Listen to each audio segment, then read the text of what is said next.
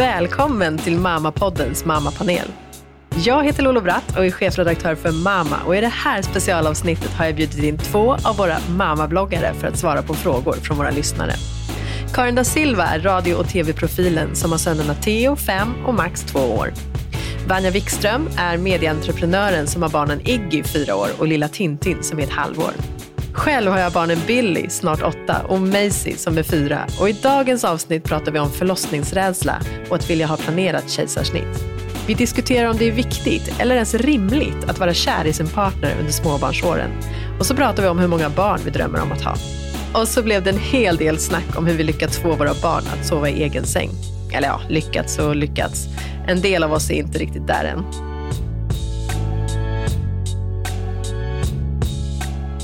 Karin da Silva och Vanja Wikström, jättevälkomna till Mammapoddens mammapanel. Ja! Tack så mycket! Tack så hemskt mycket. Är ni redo att svara på lite frågor från mammas lyssnare? Alltid redo. Såklart. Härligt. Vi kör igång med första frågan helt enkelt. Mm. Och den handlar om att sova själv.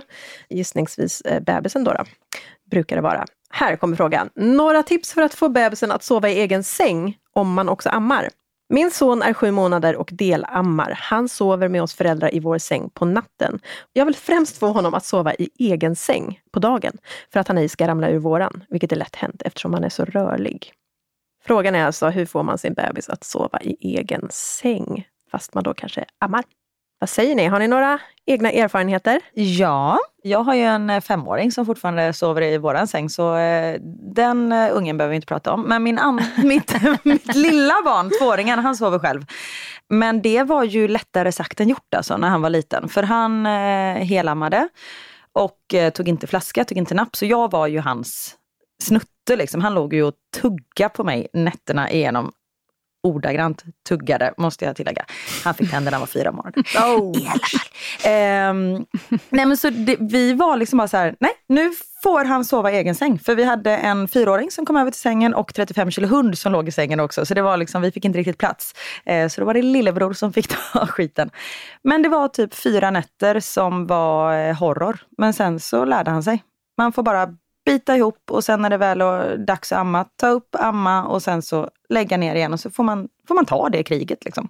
Det brukar ju ofta vara det. Det är så här tre, fyra dygn som det tar, eller tre, fyra nätter. Vad det än är för såna här major changes som man ska eh, liksom, gå in på. Om det handlar om att så här, sluta ge mat på natten eller flytta över till egen säng och sådär. Så, jag tror att man bygger upp det som väldigt stort innan man faktiskt gör det. Och sen när man gör det, så länge man pallar vara konsekvent och inte ger upp där mm. liksom, natt nummer två och bara nej jag orkar inte.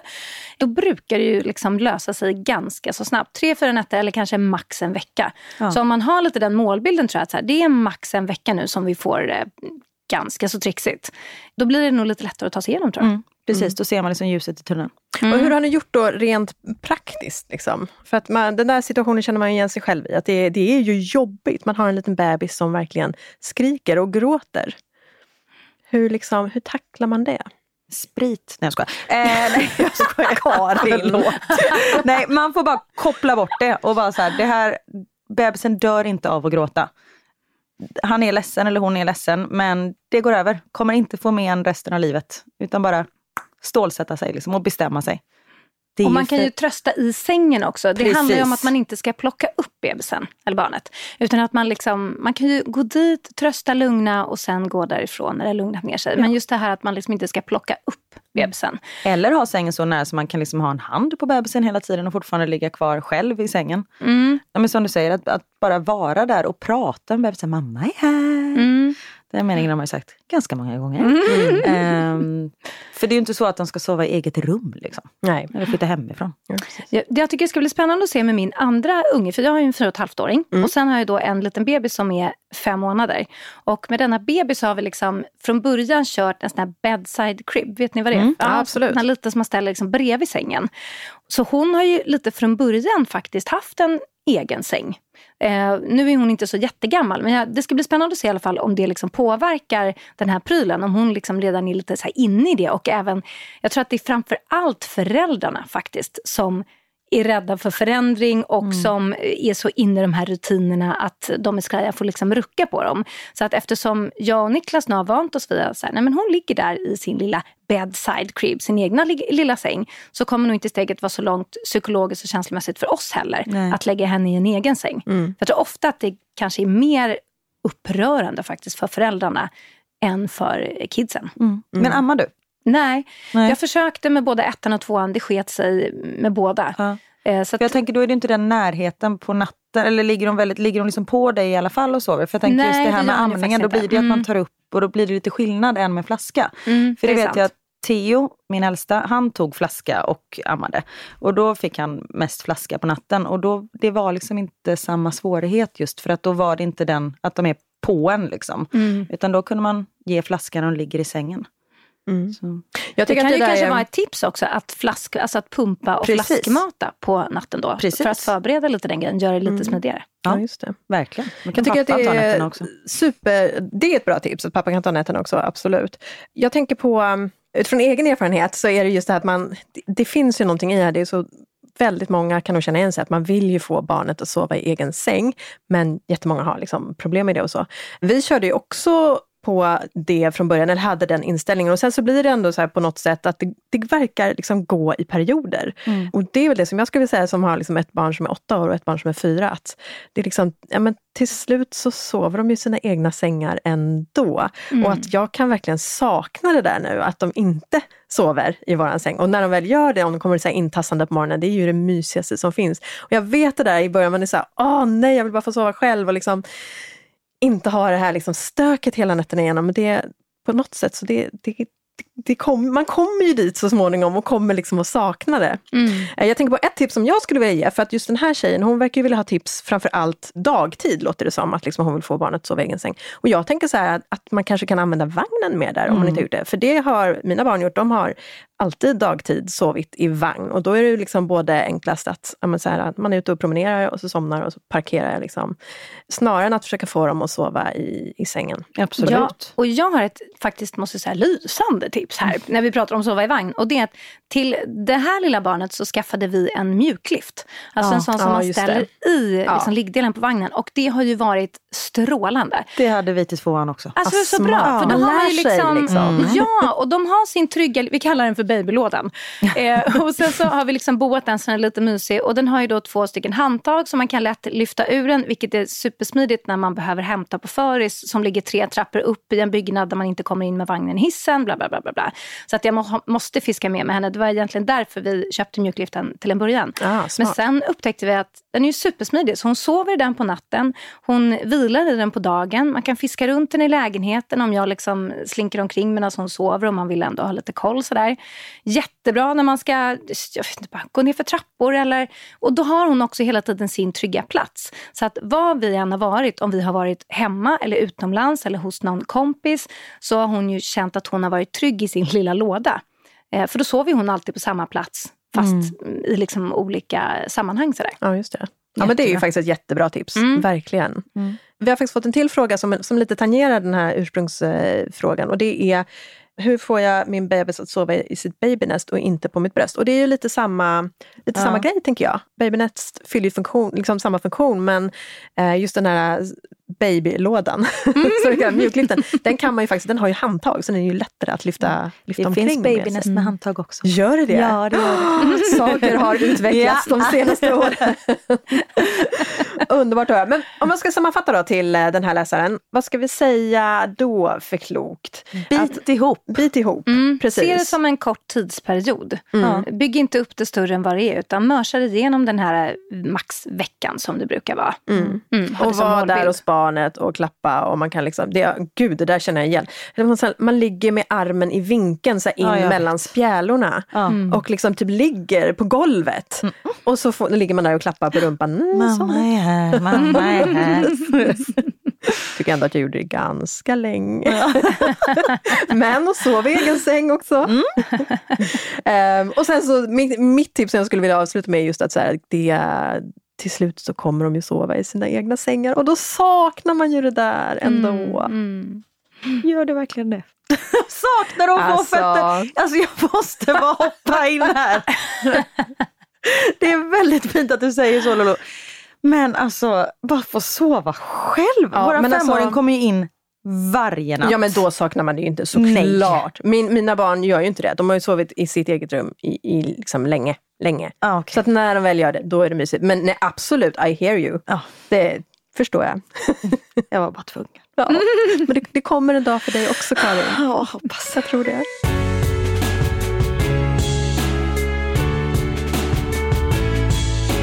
Right, vi tar eh, nästa fråga som handlar om eh, relation.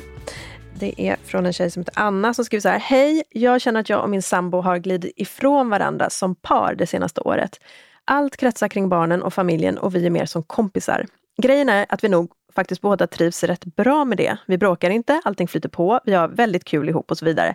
Samtidigt så kan jag få dåligt samvete för att jag inte känner mig kär. Men måste man vara det hela tiden? Om båda ändå verkar okej med att det är så här, menar jag.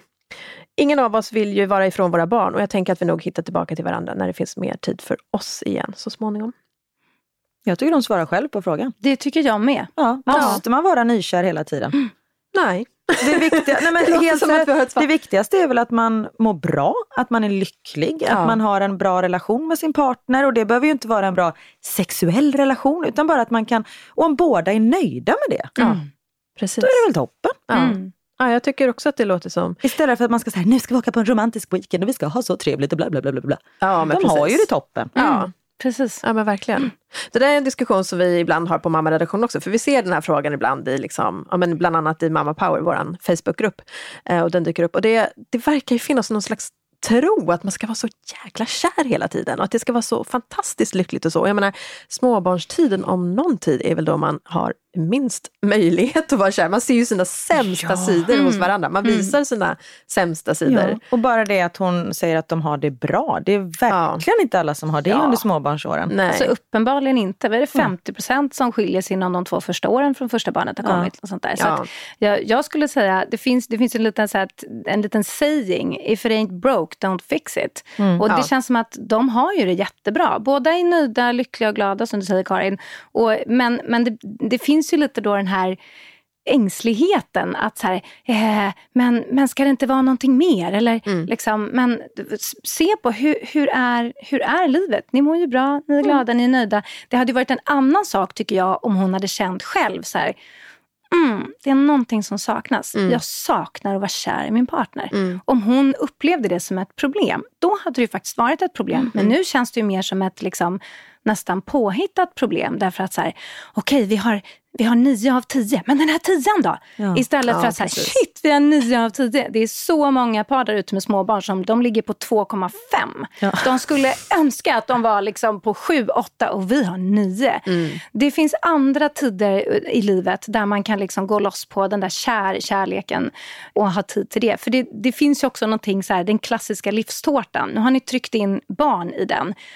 Something's gotta give. Liksom. Då kanske man inte kan ha kvar alla delar från livet innan. Utan någonting måste, måste försvinna. Ja, men okej, just nu då så blir ni lite mer utav ett team, ett familjeteam. Men så länge ni är nöjda och glada och tycker att det känns bra så får det väl vara så under de här åren. Så resonerar jag med min, min liksom, snubbe. Vi mår jättebra. Vi är mer av ett liksom, team just nu än ett liksom, passionerat älskande par. Har som sagt en fyra och ett halvt-åring och en fem månaders. Och jag tror vi båda är ganska fine med det. För att eh, vi älskar varandra. Jag har aldrig varit så kär någonsin som eh, jag var i Niklas. Så att jag vet ju att det finns där. Och skulle vi så känna att men nu jäklar, nu måste vi komma tillbaka dit. Annars mår vi inte bra. Ja, men då får man väl jobba på det då och ge sig in i det då. Men så länge det funkar och båda är lyckliga så då får man köra på på det ett tag tycker jag. Mm. Det Det känns får som vara att det är enough ett, liksom. Ja, precis. Mm. Glasklart svar helt enkelt till eh, Anna.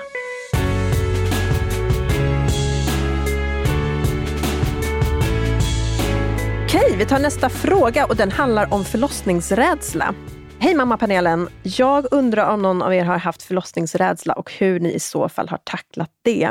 Jag känner just nu att jag helst skulle vilja föda med snitt, men när jag nämnt det för barnmorskan så känner jag visserligen att hon verkar ta min oro på allvar, men det blir ändå mycket prat om vaginal förlossning. Jag känner mig så osäker. Vanja tänker jag på. Du har ju pratat och skrivit mycket om eh, kejsarsnitt. Ja. Kan inte du, du kan väl börja med att berätta lite? Mm. Jag har fått två barn med planerat kejsarsnitt och det har jag gjort på grund av min väldigt starka förlossningsrädsla. Och jag har ju varit precis den här situationen som hon är i nu, att man liksom luftar sina tankar för en barnmorska och jag fick också det här liksom att eh, man pratar gärna om de vaginala förlossningarna. Det, det, är någon slags övertalningskampanj som jag uppfattar det då och, många med mig för att få in en på, på den vägen. Och jag tycker väl att så här, man har rätt att få liksom fördelar och nackdelar presenterade för sig utan att barnmorskan eller den man pratar med lägger in personliga värderingar i det. För det är mm. ofta det att man känner att så här, ja fast det är inte så bra det här med kejsarsnitt vet du. Och så sägs det lite utan att man egentligen har 100% belägg för det. För det finns någon märklig bild av att det är ett så otroligt mycket sämre förlossningssätt än vaginala förlossningar och att det är så otroligt mycket fler risker förknippade med det och att vaginala förlossningar är i princip riskfria. Och det stämmer ju inte alls utan det finns Nej. ju verkligen risker och, med båda sätten och så vidare. Men det, i en optimal värld hade det väl varit så att man blev presenterad med, med båda förlossningssättens för och nackdelar och sen så fick man marinera lite själv och, och liksom kanske bolla sina tankar med någon läkare och sådär. Och så är det ju för, för vissa. Men många möter ju det här att här, man känner att det verkligen finns ett starkt motstånd mot kejsarsnitt och då blir man lite rädd och man känner sig, man känner sig ganska dålig att man ens tänker de här tankarna ofta därför att det finns så mycket negativitet förknippat med det. Så man kanske inte vågar stå på sig och säga nej men jag vill veta mer eller så att, jag tycker så, om man verkligen känner att man är väldigt rädd, då tycker jag att eh, gör som så, gå och prata med de här Aurora-barnmorskorna som är experter på förlossningsrädsla som man blir remitterad till om man uttrycker sån här typ av oro för sin barnmorska.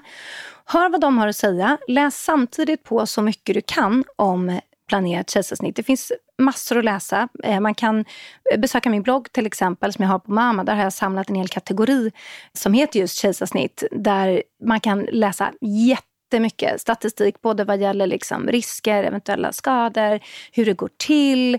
Och sen får man känna efter själv. För det, det finns ju de som går på Aurora-samtalen och känner att de blir liksom supertaggade på en vaginal förlossning och sen så genomgår de en sån och tycker att det var jättelyckat. Men det finns också de som känner att de blir övertalade på vägen går livrädda in i förlossningssalen och får en traumatisk upplevelse utav det som skulle bli det vackraste mm. som de skulle få uppleva. Mm. Så att jag tror att det är väldigt, väldigt viktigt att lyssna på dig själv, lyssna på din inre röst, känn efter. Vad, vad är du tryggast med?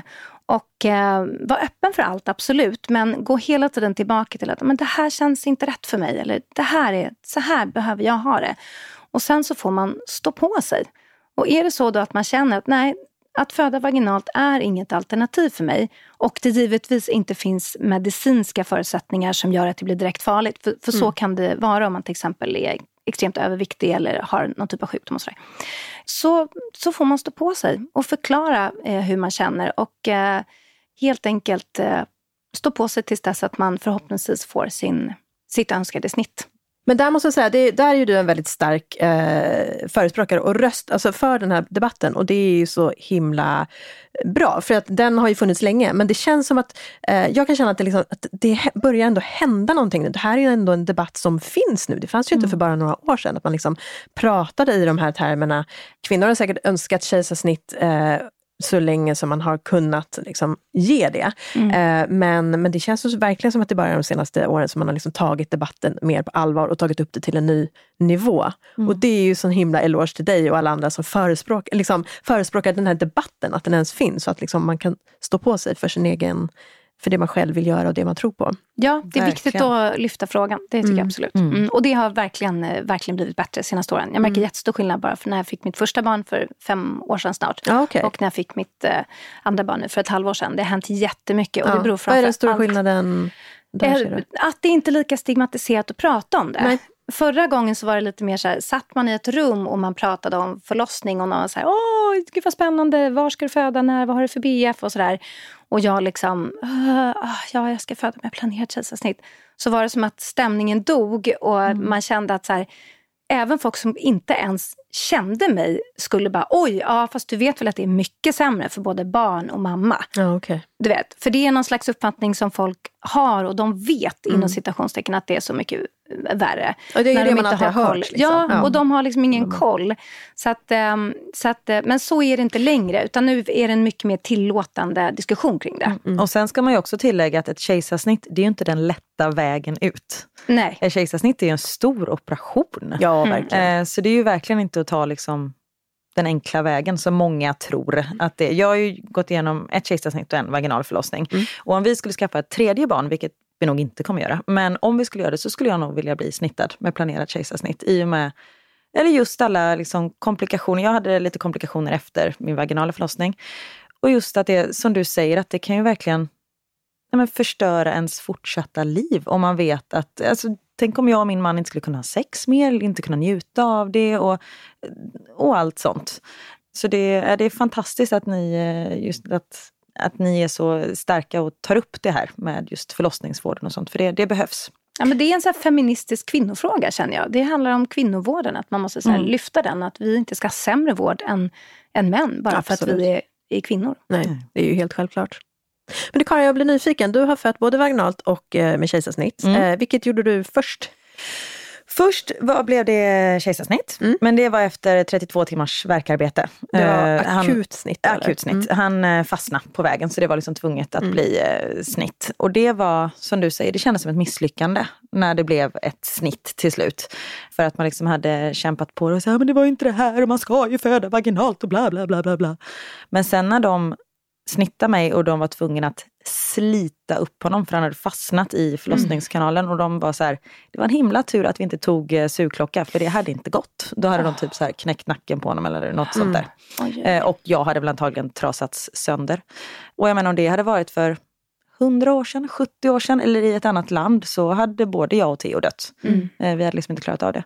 Men sen efter snittet så blev det komplikationer då också. Jag hade så fruktansvärt ont. Det var liksom värre än de här 32 timmars verkarna. Och min man han var så han bara, alltså jag är ledsen men hon brukar, alltså, hon har ganska hög smärttröskel och hon ligger och skriker. Jag kunde liksom inte göra någonting med Theo eller något. Och efter jag hade fått en fyra gånger så stor dos av smärtlindringen de bara, men det är nog något fel. Liksom. Så jag åkte upp och ner på röntgen, trodde jag hade fått någon inneblödning. Sen visade det sig att jag var immun mot eh, morfinet som man får. nej så jag var ju gud. obedövad efter snittet. Kan vara därför det gjorde lite ont. ja. Och sen så andra förlossningen, då var det verkligen så här, men nu skulle det vara häftigt att få föda just vaginalt för att få uppleva det. För Theo var ju nästan ute, de sa att jag gick igenom två förlossningar. Liksom. Och Max ville inte komma ut alls, så jag blev ju igångsatt där efter två veckor. Och sen när det väl satte igång så gick det supersnabbt. Det gick på tre timmar från första verk. Och det var jättehäftigt att få vara med om det också. Men eh, som sagt, det var, det var komplikationer efter det också. Och det, det var liksom två helt olika upplevelser. För man hade ju ont på ett helt annat sätt efter ett, efter ett snitt. För då har man ju ont i magen. Alltså de har ju skurit upp magen. Liksom. Men efter en vaginal förlossning då, men bara att man inte kunde sitta på en månad. Det är också så här helt sjukt. Att man inte kan kissa, att man inte, absolut inte kan bajsa. Det går ju liksom inte. Håll en kall eh, Handduk. bind, handduk mot rumpan. Jajamensan, det ska jag. Men vad fan händer? Alltså det är ju, ja. Men eh, ja, jag vet inte riktigt vad, vad som var bäst. Nej, men, och det eller vad man ska inget säga. bäst, bäst eller sämst. Och det är ju Nej. så, återigen, alla är olika och sådär. Ja. Jag har ju två, två vaginala förlossningar Mm. i bagaget och den första var fantastisk. Jag var ju inte förlossningsrädd ska jag säga. Eh, Det var inte jag borde heller. kanske ha varit lite mer Mm. innan, alltså, med tanke på vad det sen... Herregud. Men, eh, men det var ju skönt att jag inte var det. Så jag gick in i det här liksom med någon härlig spirit. Men första förlossningen, även om den var jättejobbig såklart, så, så vart den ändå så här, det var, jag ser verkligen tillbaka på det med en sån fantastisk känsla. Att det, var verkligen det största, bästa som har hänt i livet. Kunde liksom inte sluta prata mig varm om min förlossning typ år efteråt. Så tröttsamt för alla andra. Men, men andra förlossningen däremot, då gick jag in med samma känsla. Så, ah, det, här är liksom, det här fixar jag. Även om det är liksom smärtsamt och så vidare. Men, men det har varit en helt annan upplevelse. Det, var, det har varit mycket mer alltså, traumatiskt och jobbigt. Men det, och det hängde så otroligt mycket på på personalen och på liksom bemötandet och hur erfarna de kändes och hur stressade de var. Vilket liksom första situationen inte alls stressade, andra situationen, de var ju knappt där i rummet. Alltså, så det är ju den här grundtryggheten och den tror jag måste vara oavsett om man blir snittad eller eh, om det är en vaginal förlossning. Att, så här, Gud, är ju, man måste ju känna sig trygg med Ja, man personerna lägger sitt som är... liv i någon annans Ja, hand verkligen. och sin bebis. Ja, ja, ja. Verkligen. Så det är liksom... Ja, det, det är ju A och O ju- med trygghet, som den man har runt omkring sig. Liksom. Men verkligen. Mm. Så att, eh, nej, det finns ju, det finns ju en, en bit kvar med förlossningsvården i Sverige, det kan man väl helt klart säga. Även om vi som sagt, vi har ju en av de bästa liksom, i världen, men ändå så... Det säger mycket tycker jag om hur man ser på kvinnor Ja, världen över. Om vi har en av de bästa förlossningsvårdarna i, i, i världen, Ja, vad är det för värld vi lever i? ja nej, Alltså, verkligen. Och under vilka Ska vi omständigheter vara glada för att vi inte dör och behöver bli uppskurna med, med liksom gamla glasflaskor i princip? Det är, det är upp en nivå tack. Mm, helt klart.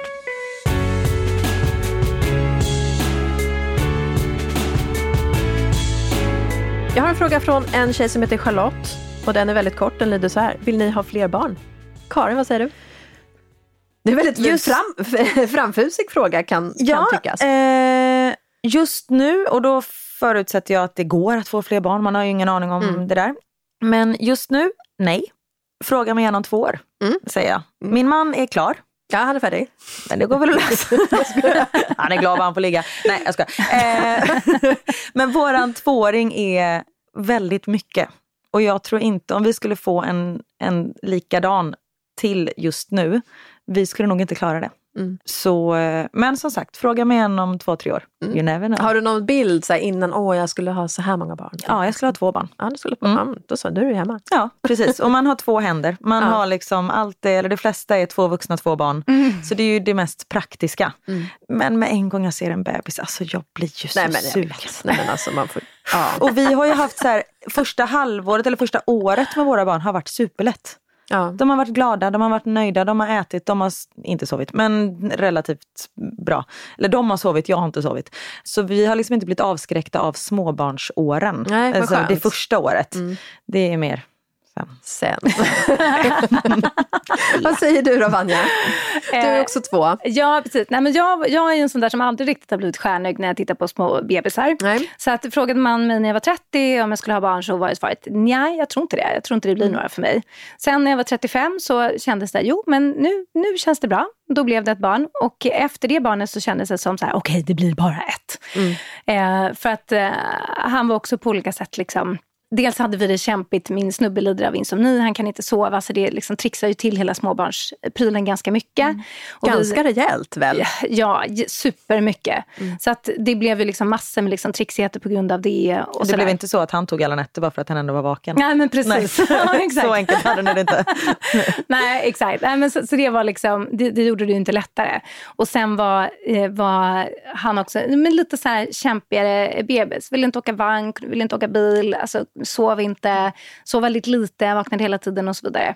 Så att då var det bara så här, okej, eh, det här det, det blir bra, det blir bra med ett liksom. Men sen när han började bli så här tre och man började skörda, eh, när det började bli så här, Ja. oj, allting är bara easy. Man behöver inte ens byta blöjor längre. Nu har vi bara den här lilla guldungen som slinker omkring och är så jävla mysig. Ja, men man kanske ska liksom.